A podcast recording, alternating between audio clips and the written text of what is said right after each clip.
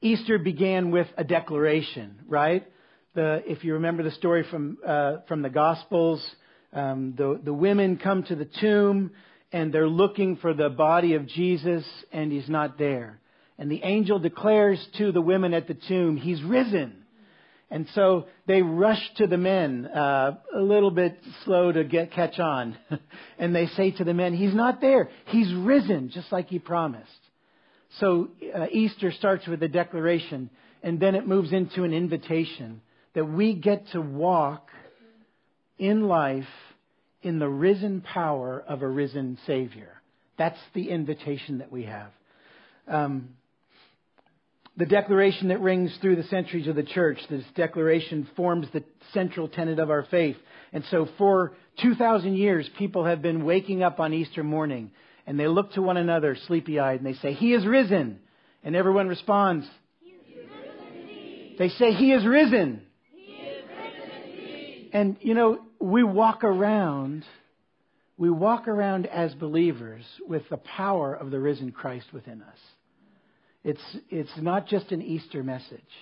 It's a message for every day that the risen Christ lives within us. The love of God led Jesus to the cross. And the power of God brought him back from the dead. When Jesus offers to us as broken people this invitation to believe, it's an invitation in our lives to receive the love of God that we all learn, yearn for and the power of God. So I'm really not going to preach at you this morning, but I'm going to take a, a little time and I want to tell a story. So I don't want to just tell the, the Easter story because I think it's important that we realize that the Easter story, that one day at the end of those three days, is a part of a larger story. And when we recognize that Easter is a part of a larger story, the story of God, the story of God's people, uh, I think we'll be able to see our invitation into that story. There's, I mean, we, we love stories, right? I mean, we're people. Like, you guys are all came hoping, hope he'll show a video clip today, right? Some of you did, all right? I'm not. Ah. Why? Because we love the story. We love to be in the story. And so what I, I want to do this morning is just invite you to relax to listen, and I just I want to tell you the story of God and God's people. And I want to tell you the story from the beginning to the cross, and then after the story, it's a true story, right? It's the story of truth. After the story, I want to invite you to your part in that story. I want to invite you into uh, faith in the one who is all of his story, Jesus himself. So we're going to go back to the beginning. In the beginning, there was simply God. And God created everything that we see and lots of things that we don't see. In the beginning, God made two people, Adam and Eve, right? And He created them to be image bearers. The Bible says He created them in His image, and He, he created Adam and Eve to bear His image into the world, to show the world that wasn't even yet, you know, completely existent or formed, what God was like, the Creator. In the beginning, God gave Adam and Eve one simple task. Remember? Govern the earth. You have dominion. Subdue it. Rule it. Be fruitful. Multiply. It's all for you. I let you be my stewards of a perfect creation. That was God's message to Adam and Eve at the beginning of the story. But Adam and Eve, like everyone after them, though they were the first, thought better. And they seized control from God. They were, I mean, maybe this sounds like a strange word, but it's the best I can come up with. They were usurpers. They usurped the, the, the, the earth that God gave them. They didn't just steward it like God's stewards, they took it and they wanted to use it just for their own ends. They, they got greedy real fast. Pride hit them, and then fear hit them. They usurped the rule of God in this world. They used in pride what God had given to them in grace. They used in pride what God had given to them in grace. And instead of listening to the Word of God, to God's words, it wasn't a book then, it was a person. It was God speaking to Adam and Eve. And instead of listening to God's good word, they listened to God's enemy. I'm not going into that story of Satan. He's real, but he's, he's done for. Right? But they listened to God's enemy. And they forfeited the opportunity that God gave them to be stewards, to be under governors of God's creation, a part of God's story in a perfect world. For one dark moment of the story, the image bearers acted like God. Does this sound familiar?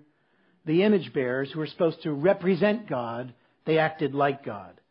So God banished them from this place of perfection, and He cast them into the world as we know it.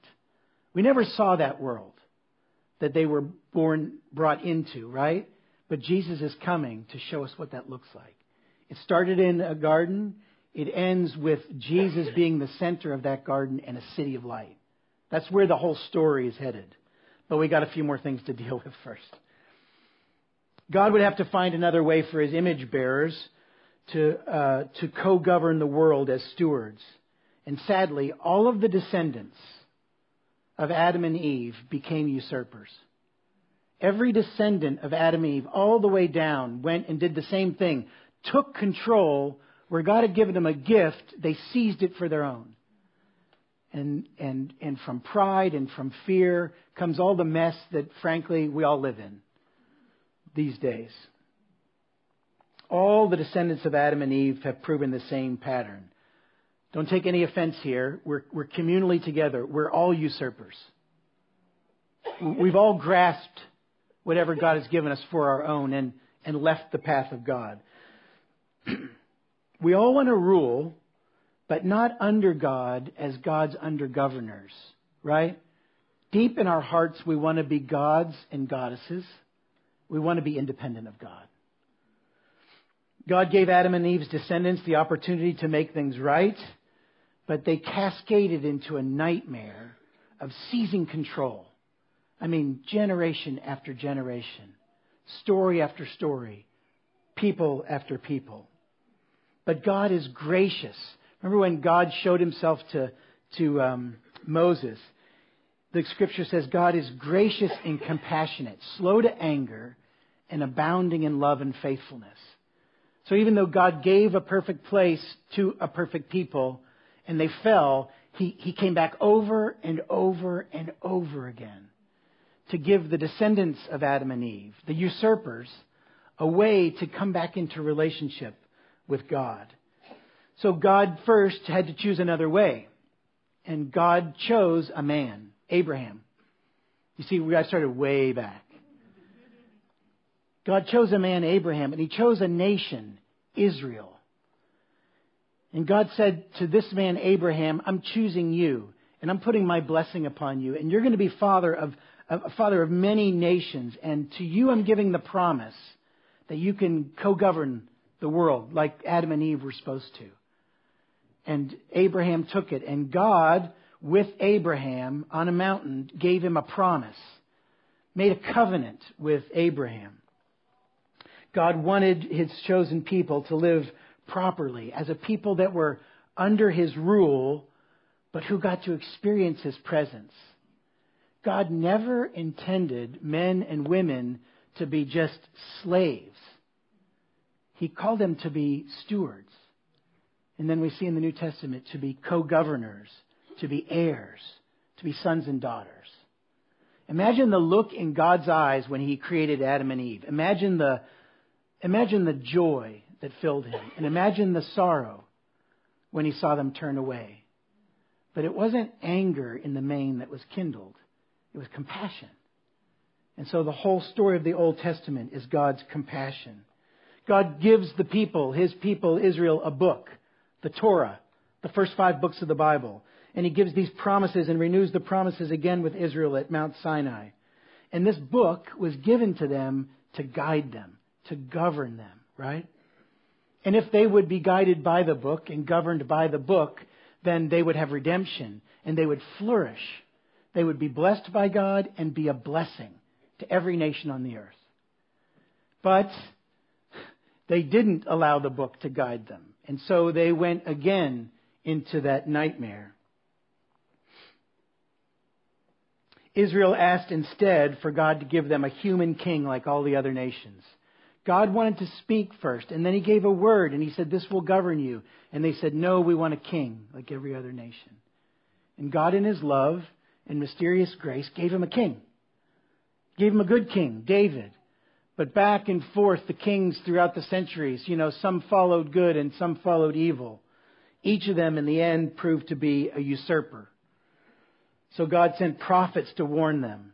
Right? We're about midway through the Old Testament. You follow me?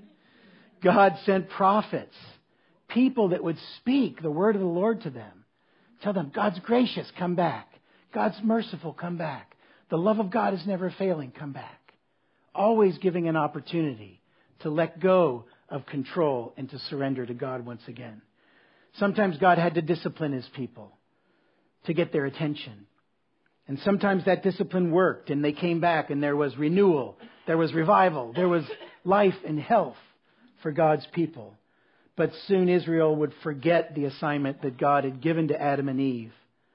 The assignment that they were a nation of image bearers. That they'd been given the image of God to give to the rest of the world, to represent who God is to the world, the Creator. So after years of deafening silence, God launched his final plan. So 2,000 years ago, God broke into history with someone who represented both the descendants of Adam and Eve and the divinity, God. God had to find a person who could make a way between the descendants of, uh, descendants of Adam and Eve who were broken and the God who was perfect. And so he sends Jesus to Israel.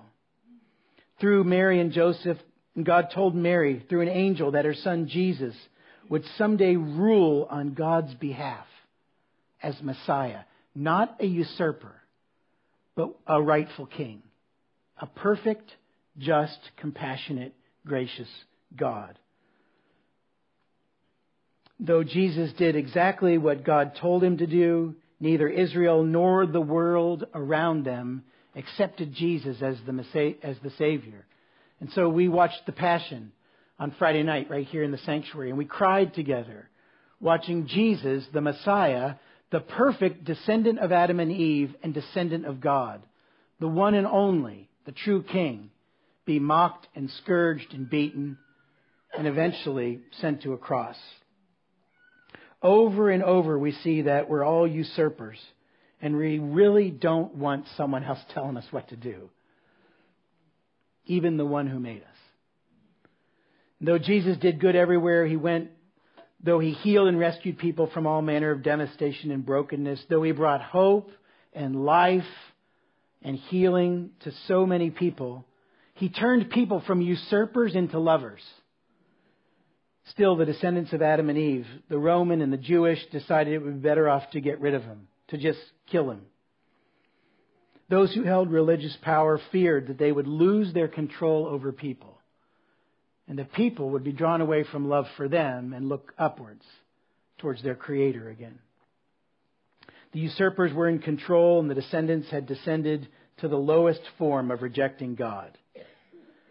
But what we celebrate today is this the usurpers and the descendants did not know that Jesus was paying the price for their fear their rejection, their evil, that he was dying the death they deserved for usurping God's power and rejecting God's love. They didn't realize that Jesus, as God man, was walking the perfect way of submission. They didn't catch it. They didn't get it. Not even Jesus' closest disciples.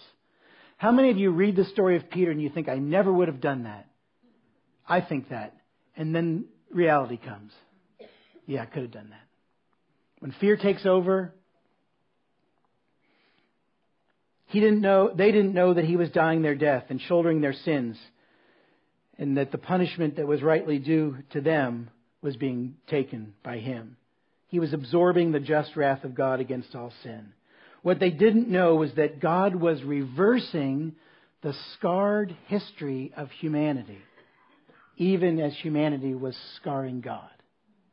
They, they didn't get it. They didn't see it. What they didn't know was that Jesus dying as a servant was the only true way of bringing life to people and making peace for the world. They didn't understand that the cross was a crown.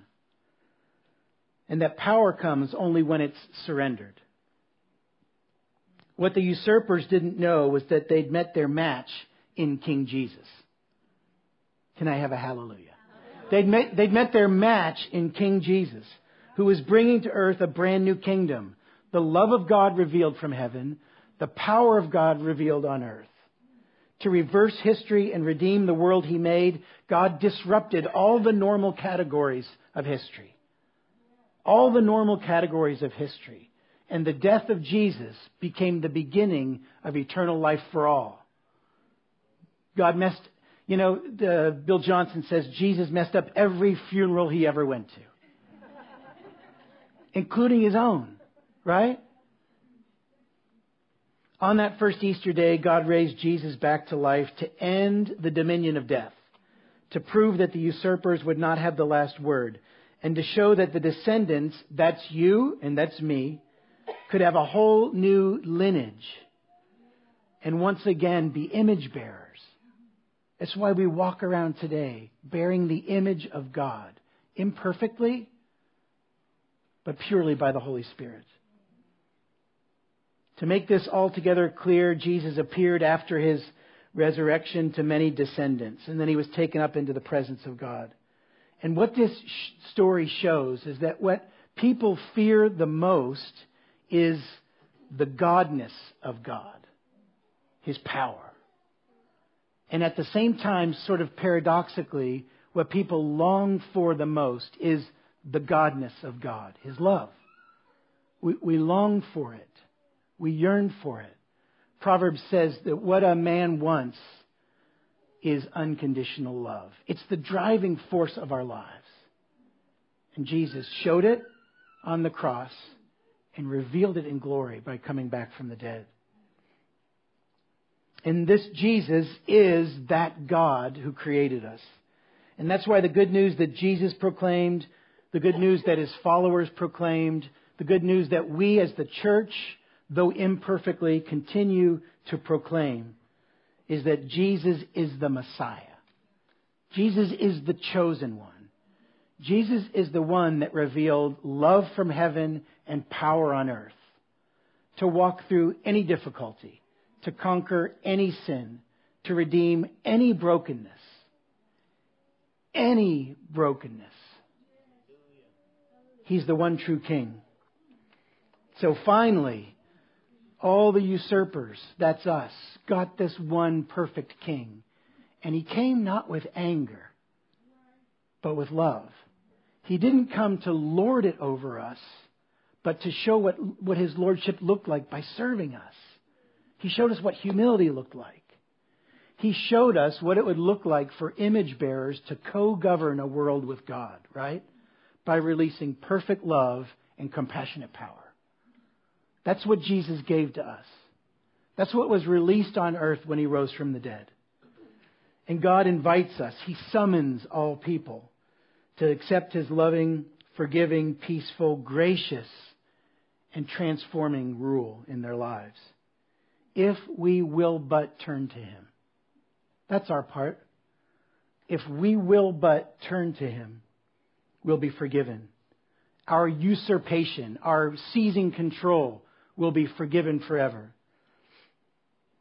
And our ruined lives can be made whole. How many just really need to hear today that ruined lives can be made whole? Ruined lives can be made whole. There's no more ruined a life than the, the, than the death of Jesus on the cross. I mean, death is as bad as ruination gets, right? And, and Jesus completely flipped what death was all about to show that by dying he'd bring life. The love of God is now revealed in our lives. The power of God's released in our lives. And our slow and certain deaths become abundant and eternal life. So this now, the path of Jesus to the cross and the power of Jesus in the resurrection is the alternative to seizing control in fear and the right way to steward the world on God's behalf by loving others with everything that we have, knowing that true power comes from perfect love. True power comes from perfect love. And God's chosen to let those who turn to Him to be people of this kingdom. And He summoned them to believe, to turn from pride and fear. And we get the chance today to so identify with the death of Jesus that we're, we're planted in the death of Jesus. And when Jesus rises again, that's past, present, future, we rise with Him. We rise with Him. We live with the power of the risen Christ within us. And now with Jesus as our King, the true image of God, God's restored to us. Yeah, imperfect in the church, but He's restored to us this opportunity to, to be co governors with God in the world. We just don't rule as the others do. We rule with love, we rule with compassion. Mercy triumphs over judgment. We're image bearers, like Adam and Eve were meant to be, but with this difference. 50 days after Jesus ascended, Jesus sent the Holy Spirit to the church. And we don't walk around with just a, a, a, dead word or a memory of the past. We walk around with the same Spirit that brought Jesus back from the dead living in us. It, it's a gift. We don't work for it. The price was paid. It's been given to us. And everyone who's given their lives to Christ, the Spirit dwells within you.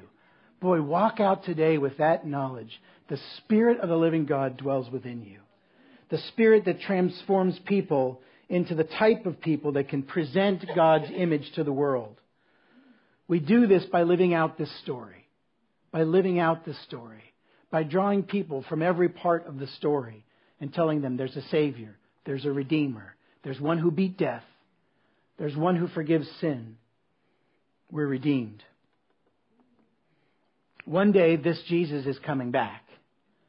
And we're between the times right now the first coming and the second coming. And one day, he's coming back. And then all the usurping ends.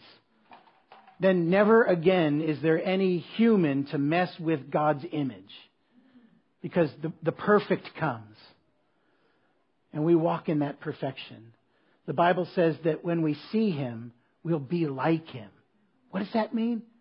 No idea but I'm pretty sure it's awesome. In Jesus, love and power from God have been revealed and made available to us, to men and to women.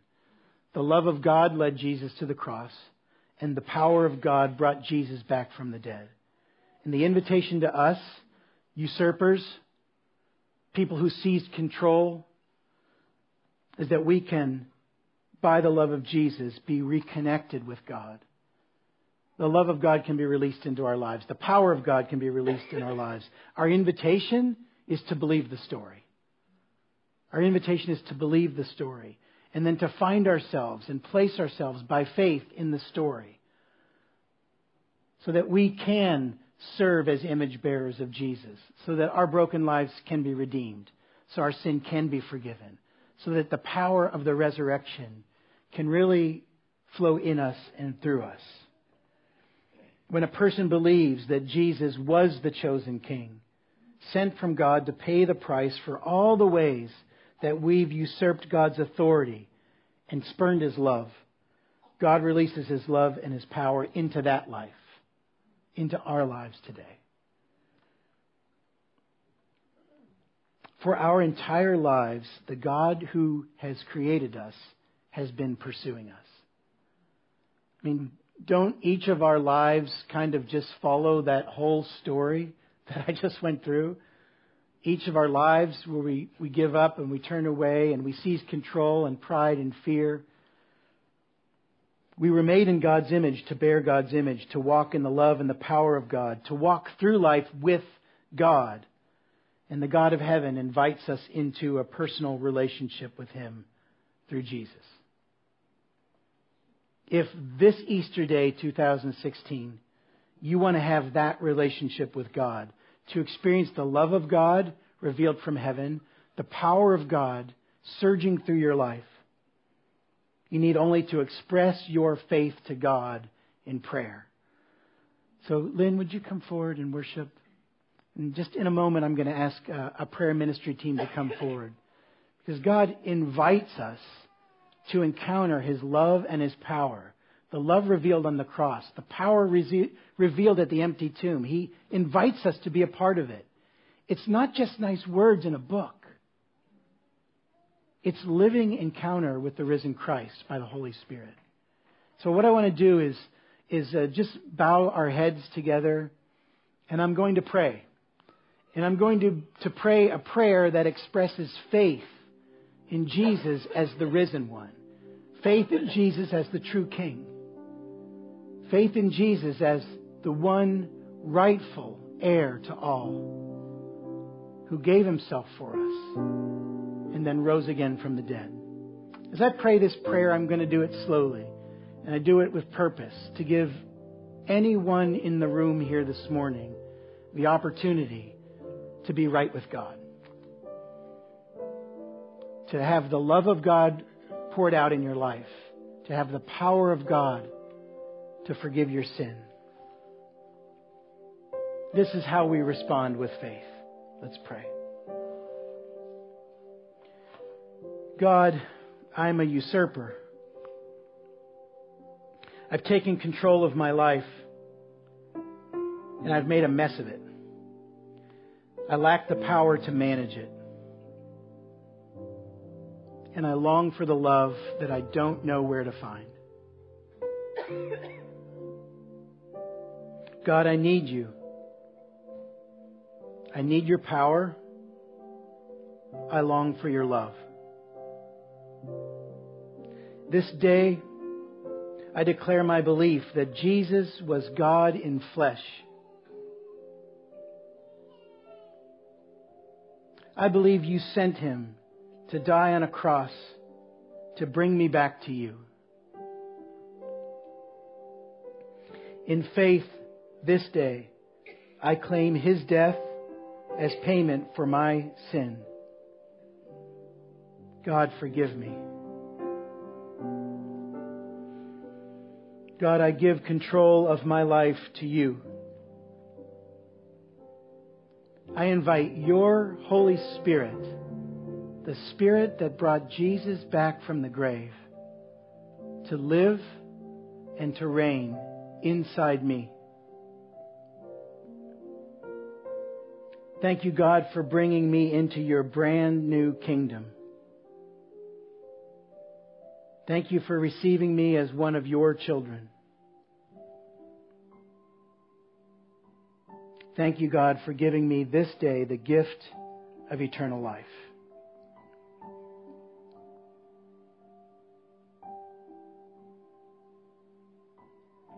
Amen.